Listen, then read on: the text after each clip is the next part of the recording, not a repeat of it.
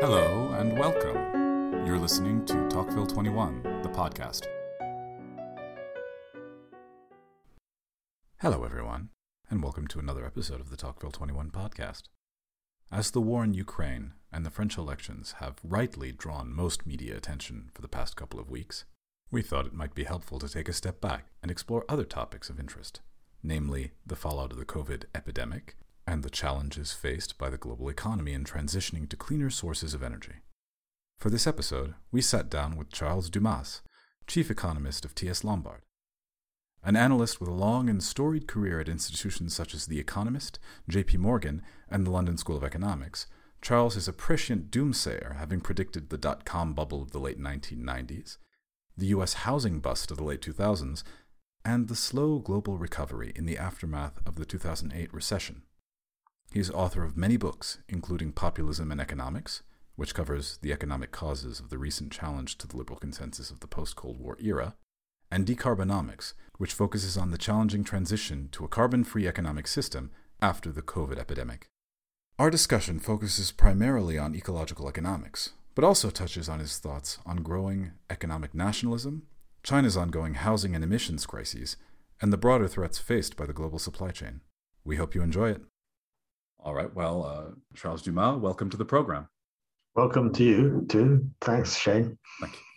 Why don't we just jump in and start with a few questions related to the book about the global economy? So, the first question I have for you are, is uh, What are the biggest challenges facing Western economies in the post COVID era? Well, in many ways, it's um, the same old, same old. That is to say, how do you get policy going so that um, you get uh, sufficient growth? The basic problem is that productivity goes up all the time. Uh, and of course, therefore, the potential for jobs uh, doesn't go up necessarily um, if there isn't demand. And what we find is that on a global basis, even in the last sort of 30 years, in which um, uh, have been largely monetarist driven, uh, let's say monetarists have dominated the policy uh, framework, even in the, those last 30 years, since 1990, you've had advanced countries averaging deficits of um, budget deficits, that is, of 4% of GDP, which implies that uh, there's a persistent uh, shortfall of um, investment opportunities to match the rate of saving. And that is uh, that, of course, has been accompanied by the substantial increase of government debts, the, and therefore it poses quite a big problem for the future because um, people more and more are prepared to accept government deficits to create stimulus um, for economies. And of course, we're seeing this particularly in the United States. But, it's only fair to say that deficits um, are in themselves uh, additional to um, to debt ratios, and and um, therefore they they beg the question of whether or not we're going to eventually get an excess of debt. Hmm. That leads me to two two other small questions, if you don't mind speculating. Uh, what's the likelihood that uh, we'll end up, or at least the United States will end up in a situation similar to Japan in the mid '90s? Well, I don't think it's all that likely actually, because um, United States has much of the supply side vigor that Japan doesn't have. I mean, if we go back 30 or 40 years and, and remember what it was you wanted to buy in those days, it was either a Sony Walkman or else it was a Sharp fax machine or else it was a Honda Civic or maybe a, maybe a Toyota Corolla. But either way, it was Japanese stuff. Uh, and now the Japanese do not have anything like the product that they had in those days, uh, back in the 1980s, particularly. So I think it's only fair to say that given that the supply side impulse in on the tech front has largely come from the United States, that um, the US doesn't actually have any likelihood of relapsing into the Japanese mode of the 1990s. But we're still facing a crisis of unsustainable debt. Yeah, I mean, it, it, it, remains the case that the debt ratio of the US government is, is now well over 100% of GDP and um, likely to increase. Hmm. Again, th- this is speculation, but this is all related to the to moving away from the monetarist policies that dominated a global economy between uh, 1991 and 2016, or mm-hmm. perhaps earlier even. The debt crisis is one of the principal dangers of this. What do you think is driving this from a political perspective uh, in the United States and in Europe? Well, I guess um, it, it's really uh, fairly simple in a way. Governments want to um, satisfy the requirements and hopes and aspirations of, um, of voters because governments want to be re-elected and so so why are they doing what they're doing well because because that's what voters want uh, people want full employment uh, the problem is that um, under the aegis of tech advances, um, a large quantity of the growth of wages has occurred um, at the top end and the bottom end. Hmm. Yeah, this is one of the things you discussed rather thoroughly in the book. The sacrificing of the present economy for, or rather, the, the lack of sacrifices made in the present for for uh, for an effective transition to a to a more sustainable economy you touched on on labor there just for a moment employment rather and i just wanted to, to to ask you about your thoughts on the great resignation. That's currently one of the big buzzwords in media.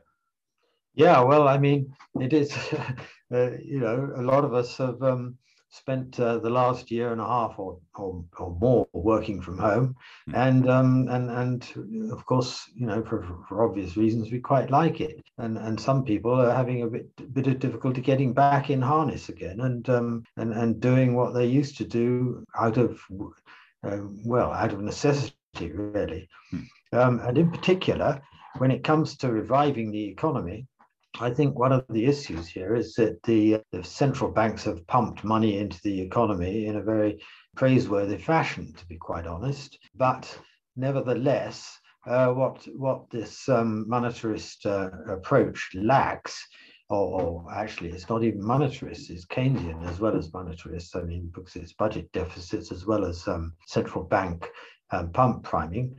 But um, what it lacks is the fact is the specificity um, specifically, uh, street level businesses have, um, to a great degree, been much more heavily affected by the pandemic than ordinary businesses uh, or manufacturing businesses or industrial sort of activities of one kind or another. And as a result, in fact, of course, people have been sitting around at home without so much money to spend. Uh, without having to spend so much money. And um, they've actually, therefore, uh, ordered a lot of stuff online. And so manufacturing has done pretty nicely over the last year. And in fact, there's significant shortages that have blown up. But in the meantime, um, you've got street level businesses like bars and restaurants, which, um, which, which, were completely put out of action by the pandemic. And, um, and those sort of street level businesses um, need recapitalization. You know, if you've done if you've done without revenue for a year, then the in, initial instinct is to gouge the consumer, uh, and there's a little bit of that going on, of course, which is part of the um, problem with inflation in this recovery. Hmm. Well, I was actually wondering about that. That sort of leads me to a question on um, on the European recovery sitting in Paris, I'm noticing that there's a lot of a lot of new storefronts opening up actually because th- things seem to be going quite well here. From what I understand, it's similar in London. My question to you is, how is this recapitalization going in Europe? Well, I mean, my perspective is uh, is personal, and I was in Venice quite recently, and I went to one of my favorite cafes in the world, actually, which is Florian's in St. Mark's Square. Hmm. Very famous cafe that's been around since about 1720 or 1710, maybe. I don't know. Anyway, it's kind of um, high baroque, if you like, as an interior. Um, and it closed down for a while about six months ago or nine months ago, but it's restarted again. And the point is, you couldn't ever stop Florian's from restarting because it's such a beautiful place and so notorious and it can charge more or less whatever it likes including sort of like 10 euros for a coffee uh, which you certainly wouldn't have to pay in your local cafe in paris. Restarting some of these businesses is fine but in london you know you go into a pub and um, and you ask for a pint of bitter and uh, what used to cost you four pounds they're now asking seven pounds for. And uh, that's all very well and fine and dandy. But the fact of the matter is that um, uh, as a means of recapitalizing the, um, the, the, the, pubs, uh, I'm not sure that overcharging for beer is the right way forward. Um, because what it tends to do is to discourage consumers. Uh, and one of the problems we have in the whole sort of um, pandemic recovery process is that uh, consumers are still a little bit nervous and and un, un, understandably so because I mean this disease is pretty unpleasant if you get it if you're of any age, which I certainly am. Of course. I think there's a there's an important distinction to make to some degree between well one that you touch on which is the the, the difference in spending patterns between the older and the younger because I've, I've I've been noticing a lot of lines around the blocks notably and a lot of almost uh, impulsive consumption when it comes to movie theaters when it comes to bars when it comes to restaurants in recent months trying to make up for lost time but also uh, between well one Europe and and the United States and also between blue states in the United States and red states, where there seems to be more of an onus on blue states, where uh, people are a little bit more gun shy about consuming. Do you feel that's uh, that's an accurate description? Well, I, I mean, you know, the, people's attitudes towards these sort of risks do vary a lot you know, there is a sort of gung ho type of approach in in much of the sort of red state, uh, I guess you'd call it the um, Republican states in the United States. In other words, in the center, led obviously by Texas, and um, and to some extent a reluctance to um, fly in the face of um, the disease on the part of um, people in the um, coastal states, whether it's California or New York. So, in that sense, there is an issue here, and there's also an issue between the young and the old, in as much as older people who, who tend, if you don't mind my saying so, to have the bulk of the income. Um, are a little bit more reluctant to go and mix it in and, and take the risks that are that are entailed by uh, well I won't say clubbing but um, going to restaurants where there's not, not not much separation between the tables and that kind of thing. Of course. Well, why don't we move on to uh, to economic nationalism and the impact that it's having on clean energy, uh, or specifically the, the, the transition to to a more uh, ecologically sustainable uh, energy system. I was very interested because one of the things your book doesn't really touch on is uh, is the significance or you know the potential significance of nuclear power. I wanted to know what are your thoughts on it.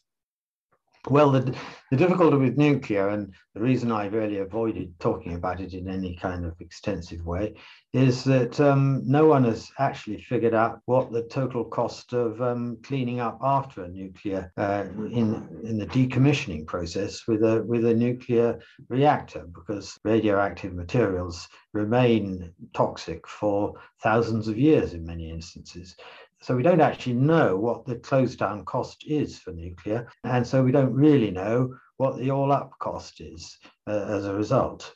Um, in terms of the, the, simple cost of fuel. But what we do know is that um, as a result of uh, technological improvements over the last 10 years, the um, onshore wind generated electricity and particularly solar generated electricity is now significantly cheaper than um, electricity generated from coal and gas. So the result is that a very large quantity of the world's uh, energy uh, infrastructure is being made obsolescent. And, uh, you know, the process is, is ongoing in the sense that um, the projections are that solar electricity will, will be well under half the cost of coal and gas generated electricity by 2030. So potentially over the next 20 or 30 years, you've got um, an impact on the uh, in terms of obsolescence uh, and so-called stranded assets on the capital equipment of the world, which is probably worse than we had in in the world wars. That actually brings me to a, a transportation issue, or rather, uh, is- issues related directly to the transition. Solar and wind both suffer from one specific issue, which is that they're not capable of functioning when it's not windy and you know when the sun isn't shining and yeah, the second course, one yeah. the sun goes down you want to turn the lights on so exactly. um, lo and behold there isn't very much solar electricity around mm. and of course the the the big issue behind both of that is this, there's no ability or there's currently no ability for either solar or wind production to be stored or yeah. transported uh, I, I, imagine that your your response to this has something to do with uh, creative distru- uh, disruption well, no, no. My response to that is that is that the uh, innovations that are necessary to um, to solve these problems of transmission and um, and storage, which uh, which you're quite right to highlight, um, those innovations uh, will only occur if the penalties for um, fossil fuel usage are upped by um, means of um, sort of price on carbon. Mm. So, in other words, something like the EU system of domestic carbon pricing and um, the uh, border adjustment mechanism is essential. And, and some form of carbon accounting and carbon tax is going to be necessary if we're going to achieve this transition. And of course, it's not going to happen fast. I couldn't agree more. The, the secondary question actually is one of the cost because a, a transition to a carbon uh, neutral or carbon negative economy would require uh, substantial public investment or inversely a substantial cost to the average consumer. And already minor measures to combat the use of fossil fuels have resulted in pretty significant uh, movements. For example the uh, the gilets jaunes in france what impact do you think this increase in government spending related or government spending or taxation for an economic transition to a more ecologically sound uh, economy what impact do you think that will have on populations and will it be a, a, a generating factor for economic nationalism well, uh, there's always that risk, of course, and banging the drum is the best way of uh, of inducing votes in many instances, uh, and that's been proven time and again. Um, we, we, we've seen it uh, in Britain, we've seen it in France, we've seen it in the United States. Um, having said all of that, though, I think it's only fair to say that uh, I go back to where I was at the start, which is that the tendency of the private sector to save exceeds the availability of uh, profitable opportunities, profitable investment opportunities. And um, since after the event, saving equals investment by definition, the only way you can make this up is by government deficits.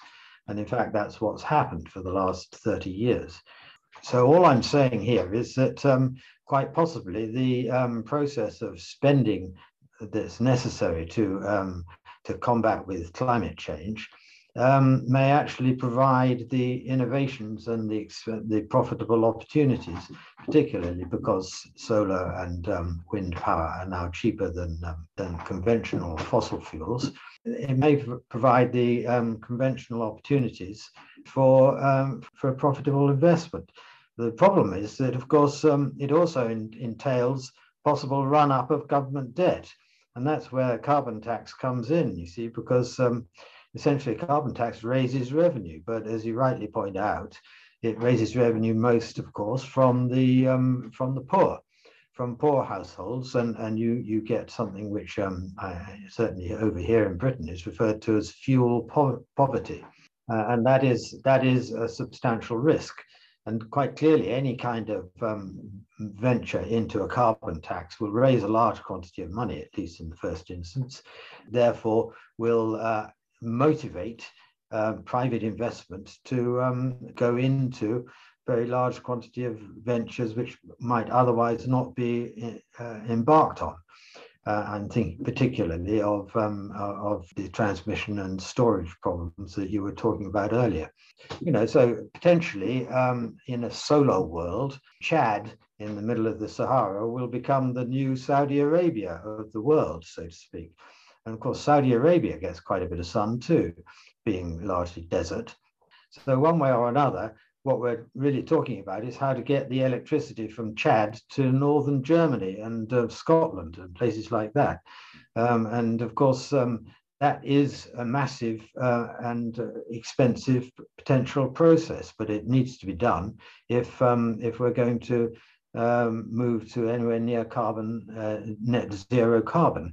And net zero, in terms of uh, carbon emissions or greenhouse gas emissions, is the end of the beginning. Net zero is not the end in itself because it's when you reach net zero that the level of um, greenhouse gases in the atmosphere will be at its maximum.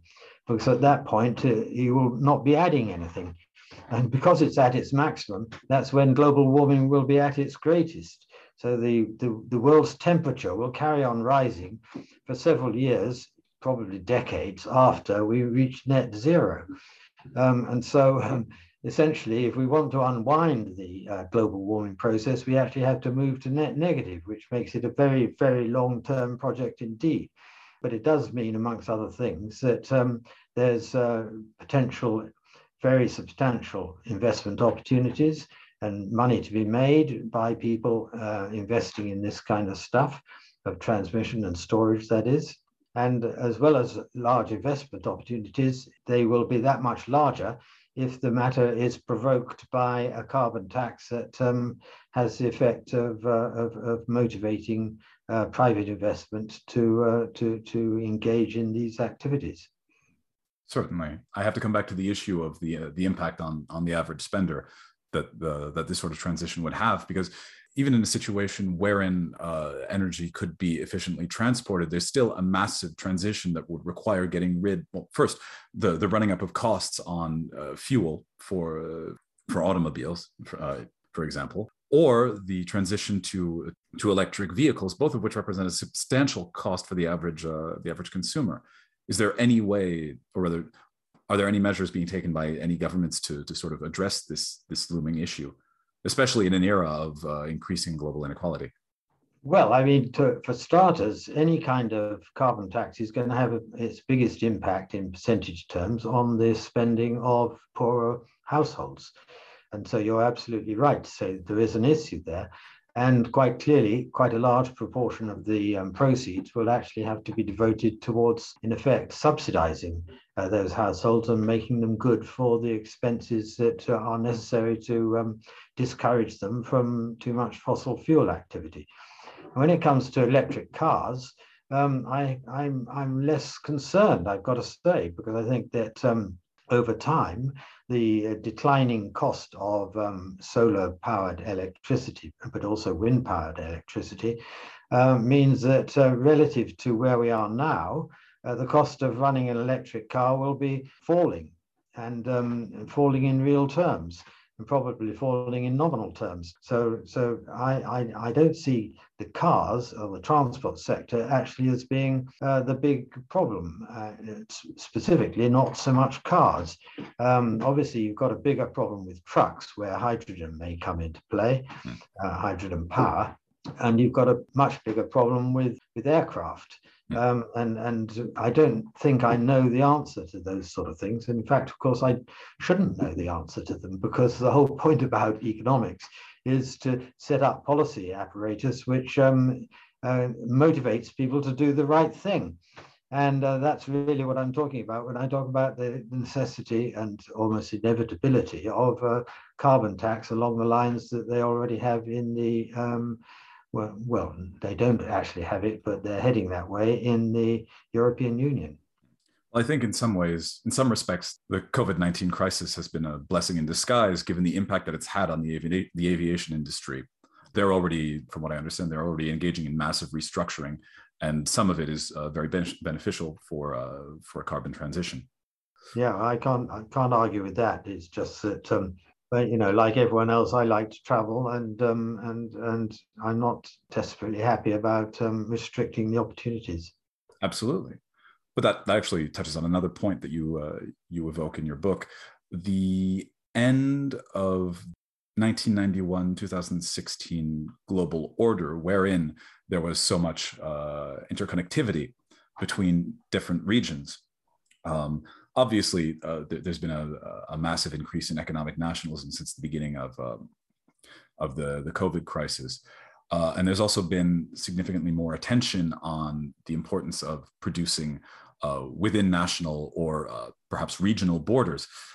How, how do you think this will impact the, the ability of regions like Chad, for example, or Saudi Arabia, or well, Africa rather on the whole, uh, to to export energy uh, in a massive scale? And what do you think the impact will be on on places that can't necessarily get the same opportunities when it comes to wind and solar energy, such as the European Union? Well, I think the European Union is, um, in many ways, the, the place where the shoe pinches hardest. Probably Japan too, in terms of um, solar power. Um, but actually, in a more general sense, what we've had is uh, an upsurge of nationalism, which started, of course, in, in 2018 with um, Donald Trump's refusal uh, of arrangements that uh, had been dreamed up by uh, Mnuchin, um, his Secretary of the Treasury in, in Beijing. And um, uh, the, the Chinese have thrown off any pretense uh, at globalism ever since, and, and now on a relatively uh, aggressive line of reasoning of their own. Uh, and in particular, one of the things that they've adopted is something they call the dual circulation problem policy. I mean, and the dual circulation policy is fundamentally to do with uh, import substitution. And the big change in import ratios in China has already happened, actually, and occurred between about 2007 8 at the peak and 2019 or so at the trough. And a lot of it's already happened. But the dual circulation policy involves them moving to import ratios relative to the total economy, which are more in the line of the United States, which is about 15, 16% or Japan, which is another sort of big economy with, with lots of imports. Um, and uh, the Chinese import ratios were well over 20% at the peak and have come down a little bit below. Um, but the basic point here is that they're still moving down the line of trying to encourage consumer economy with on the demand side, therefore more consumption, and on the supply side, less heavy industry and more uh, high tech and services. So uh, that's a kind of mix that, you, that, takes you down the road towards a lesser rate of importation because um, at the moment the heavy industry sectors in, in China import an enormous amount, particularly from Germany. And so, in the first instance, what the Chinese are doing are cutting, are de Americanizing, so to speak, their import uh, content, which is very favorable, of course, for um, people who can substitute for the Americans, namely the Koreans and the Taiwanese who, who, who send the high tech stuff to China uh, and substitute for what they were previously importing from the United States. But that's just phase one. Phase two is to um, lower import ratios in general. And phase two, therefore, um, is most easily achieved by uh, the traditional approach of picking the low hanging fruit which is to say you um, save on industrial imports first uh, and tech imports second, because it's much harder to substitute for tech than it is to substitute for industry. Uh, and the industrial imports are mostly from the European Union. So this business of nationalism, which has um, broken out, is not entirely to do with COVID 19. It's at least in part because of the um, competition, if you like, for economic primacy in the world between um, the United States and China.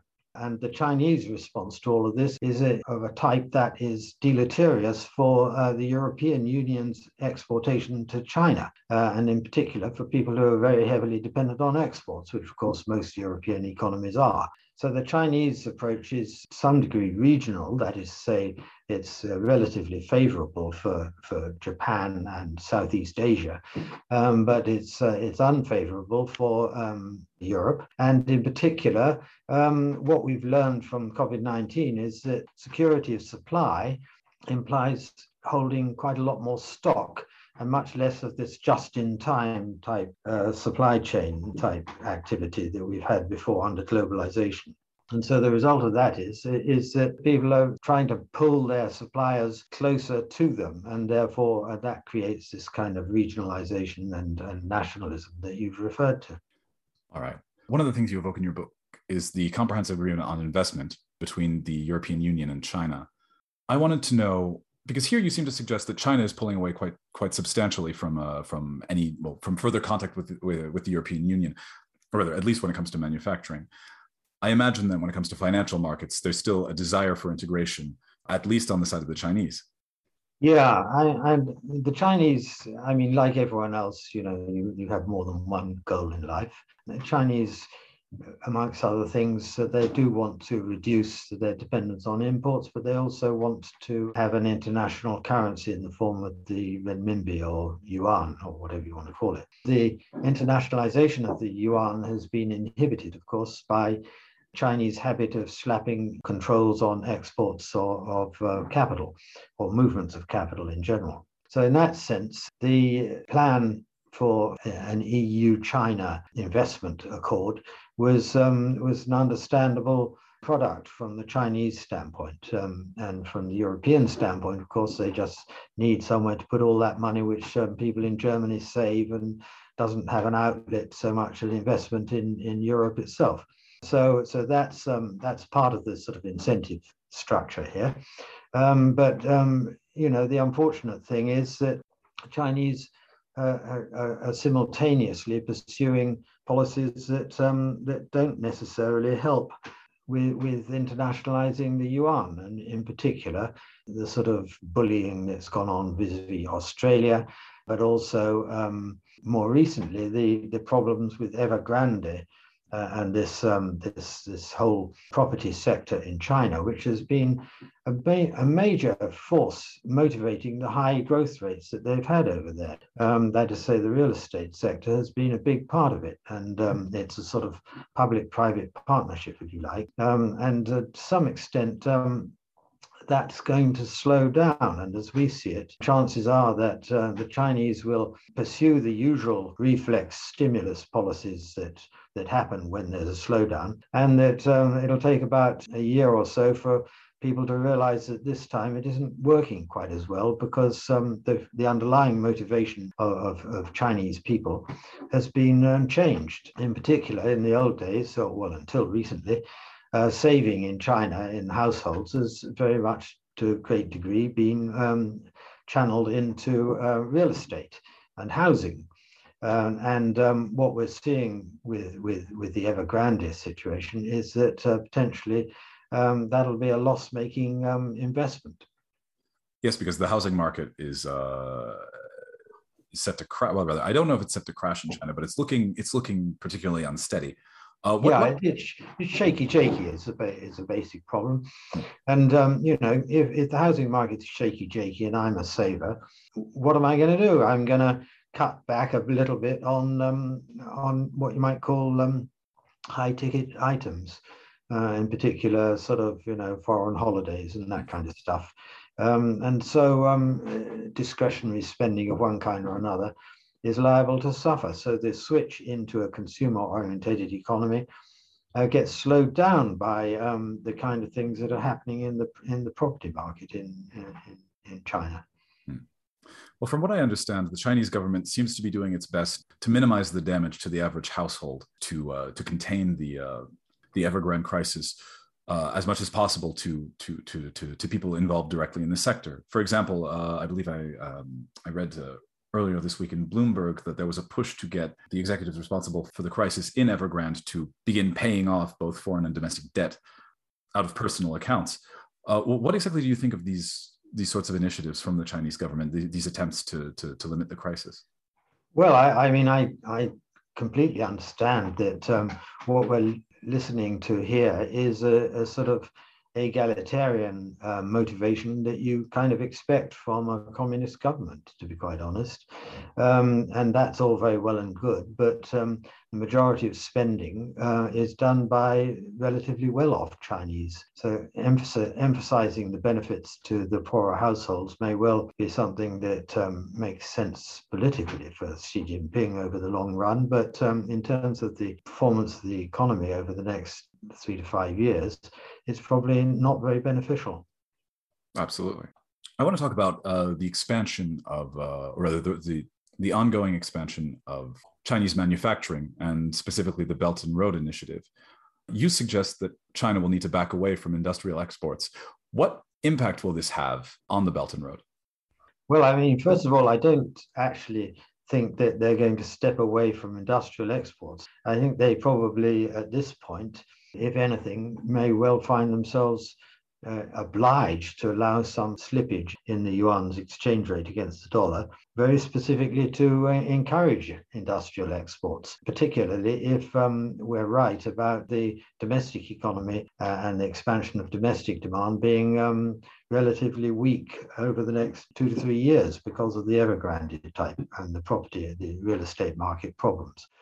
So, you know, that's the background. And the background is therefore that they quite like to encourage exports. And exports, of course, are much cheaper coming out of China than most other places. And, uh, and in particular, they have a grip on supplies in a large quantity of fields. So that, for example, steel, uh, which is um, half, half the world's steel is produced in China, then you get into a conflict about um, the issue of how much you really care about climate change. Because the thing is that what Bill Gates's excellent book on climate change suggests is that um, something in the region of 10% of the world's greenhouse gas emissions come from steel manufacture, and another 8% from cement. And both of those are closely connected, of course, to construction activity, uh, which is quite a big consumer. Uh, well, it's the biggest consumer of cement, obviously, and, um, and, and quite a big consumer of steel too, as is the car industry.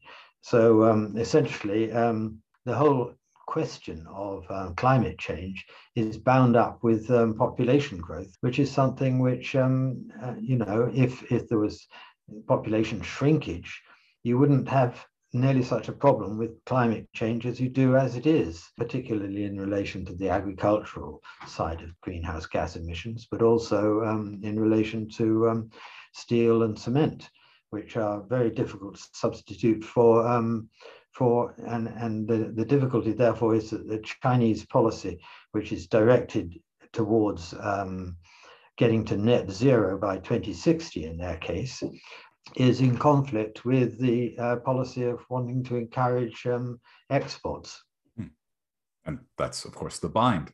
I think that was most visible recently with the uh, increase in importation of coal from uh, from Australia, despite political concerns, in order to fund.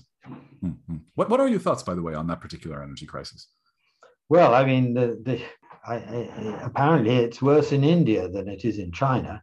The dependence on coal, uh, and of course, we also have a situation in Germany where, um, going back to what you were asking about nuclear, the Germans, in a sort of slightly overexcited uh, moment um, after Fukushima disaster in 2011, there, there, was a sort of very substantial vote in Stuttgart for the Greens.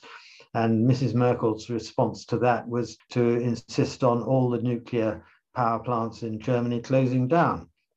One of the results is that they now burn uh, a large quantity of lignite, which is um, politely known as brown coal, um, which of course was very common uh, in the old days um, in northern uh, Bohemia and in, in, in southern um, in, in southern parts of um, Saxony. Um, and um, as a result, uh, in the old days when I used to go to Prague in the early 90s a lot, if you went in February, your, your nose was rasping after about um, three hours on the ground because um, they were burning brown coal. And uh, I remember once when I first went to Warsaw in, in about February of 1991, we, we went up to this, we were in this sort of very high rise hotel and I looked out of my window, and there was a sort of orange cloud below me that was essentially um, the entire atmosphere of Warsaw was clogged up with this um, sulfur dioxide, which is uh, the product of, of, when you burn lignite. Um, and and it's, it's a sort of massive greenhouse gas, of course. Um, but uh, the result is that uh, Germany is now burning a lot of um, lignite too unnecessarily, whereas France, on the other hand, which um, has most of its uh, electricity from nuclear sources, as you probably know, um, has has much lower emissions per head than than Germany. Um, so, so, uh, and this whole issue is is pretty important vis-a-vis China, which, after all, accounts for about 28% of uh, the world's carbon dioxide emissions. I imagine it's going to get worse. I want to get back to the question of the developing world specifically with the the issues of demographic transition and uh, the, the increase in population that we're going to see in the next uh, in the next 70 or so years. How exactly will it be possible? Is there any way that we can fund an effective ecological transition given the, the the lack of critical infrastructure in the developing world one? And two how is that possible specifically within the chinese sphere of influence where a lot of these developments are dependent on manufacturing that's dependent on coal? Well, I mean, to what extent is it dependent on coal? That, that I suppose is the question. And um, if I had to say where is the big in, increase of population occurring, I think it's probably Africa and Latin America. And in both those places, um, they are going to be primary beneficiaries of uh, solar electricity. Uh, specifically, um, the, the fact that solar electricity is cheaper as a source of electricity than coal produced electricity um, is a, a, good reason for expecting uh, those populations to be reasonably well catered for, taking a very long run view about things. Um, so, so in the long run, I, I don't think the transition is actually so impossible as uh, as occasionally one one makes out. The real difficulty, I think, lies in the um, invalidity and obsolescence of um, so much existing infrastructure in um, the developed world, uh, in, in the United States, in Europe, and in China. All right.